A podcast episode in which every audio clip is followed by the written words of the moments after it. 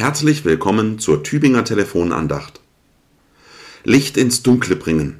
Sie alle kennen diese kurze Redewendung. Diese Redensart gibt es weltweit und in verschiedenen Sprachen. Wir denken vielleicht an einen Krimi, wenn Polizisten einen Tathergang erhellen, oder an eine Wissenschaftlerin, die unerforschtes Gebiet beleuchtet. Auch die Bibel ist voller Sprachbilder, die mit dem starken Gegensatz von Licht und Schatten, von Herrlichkeit und Dunkelheit spielen. Die Tageslosung von heute steht in Psalm 89, Vers 16 und macht genau das. Ich lese Ihnen den Text einmal vor.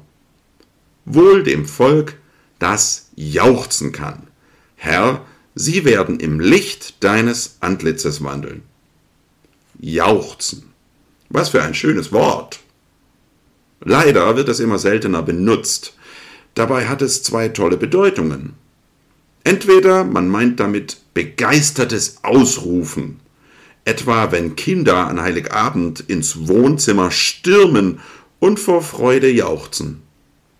Oder, und das ist in unserer Tageslosung der Fall, jauchzen bedeutet jemandem jubelnd seinen Dank entgegenbringen jubelnd danken. Das ist hier gemeint und ja, da kann ich zustimmen.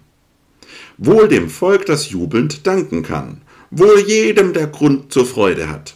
Denn das ist zurzeit ja nicht selbstverständlich. Die vielen schlechten Nachrichten der vergangenen Wochen, Monate und Jahre erzeugen bei so vielen Menschen mittlerweile eher Missmut und vielleicht sogar Bitterkeit. Manche Leute wollen nicht mal mehr ihre Zeitung lesen und die Nachrichten auch nicht mehr schauen, weil sie das alles nicht mehr ertragen wollen. Und ich kann das gut verstehen. Aber bringen wir doch mal Licht ins Dunkel. Geht es uns wirklich so schlecht? Leben wir nicht immer noch in einem der reichsten Länder der Welt? Haben in der Regel genug zu essen, eine warme Wohnung und vor allem Frieden?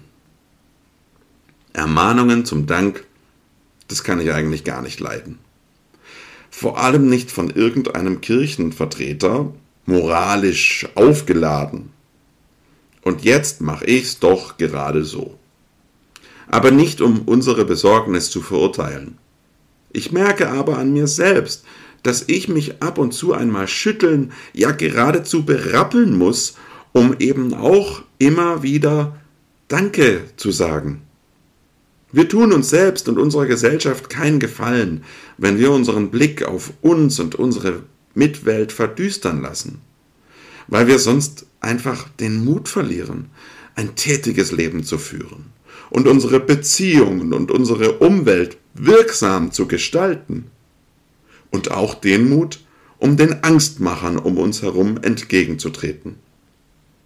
Wissen Sie, als Jugendlicher gab mir mein Patenonkel einmal die Aufgabe, eine Liste zu machen. Mit 100 Punkten, für die ich dankbar bin. Fleißarbeit für einen Teenager. Es erhält unsere durch die Umstände oft getrübte Sicht auf unser Leben, wenn man sich einmal wieder Kommissar auf die Suche nach dem Guten im eigenen Leben macht. Wenn man, wie die Wissenschaftlerin erforscht, welche Geschenke Gott uns in unser Leben gegeben hat. Vielleicht ist die Erstellung einer solchen Liste ja auch eine ganz gute Übung für uns heute. Denn wenn wir uns ab und zu darin üben, auch mal zu jauchzen, dann werden wir auch im Licht von Gottes Antlitz wandeln. Ich verspreche Ihnen, zehn Punkte sind völlig ausreichend. Ich wünsche Ihnen einen gesegneten Tag. Ihr Christoph Naser, Vikar in der Tübinger Stephanuskirche.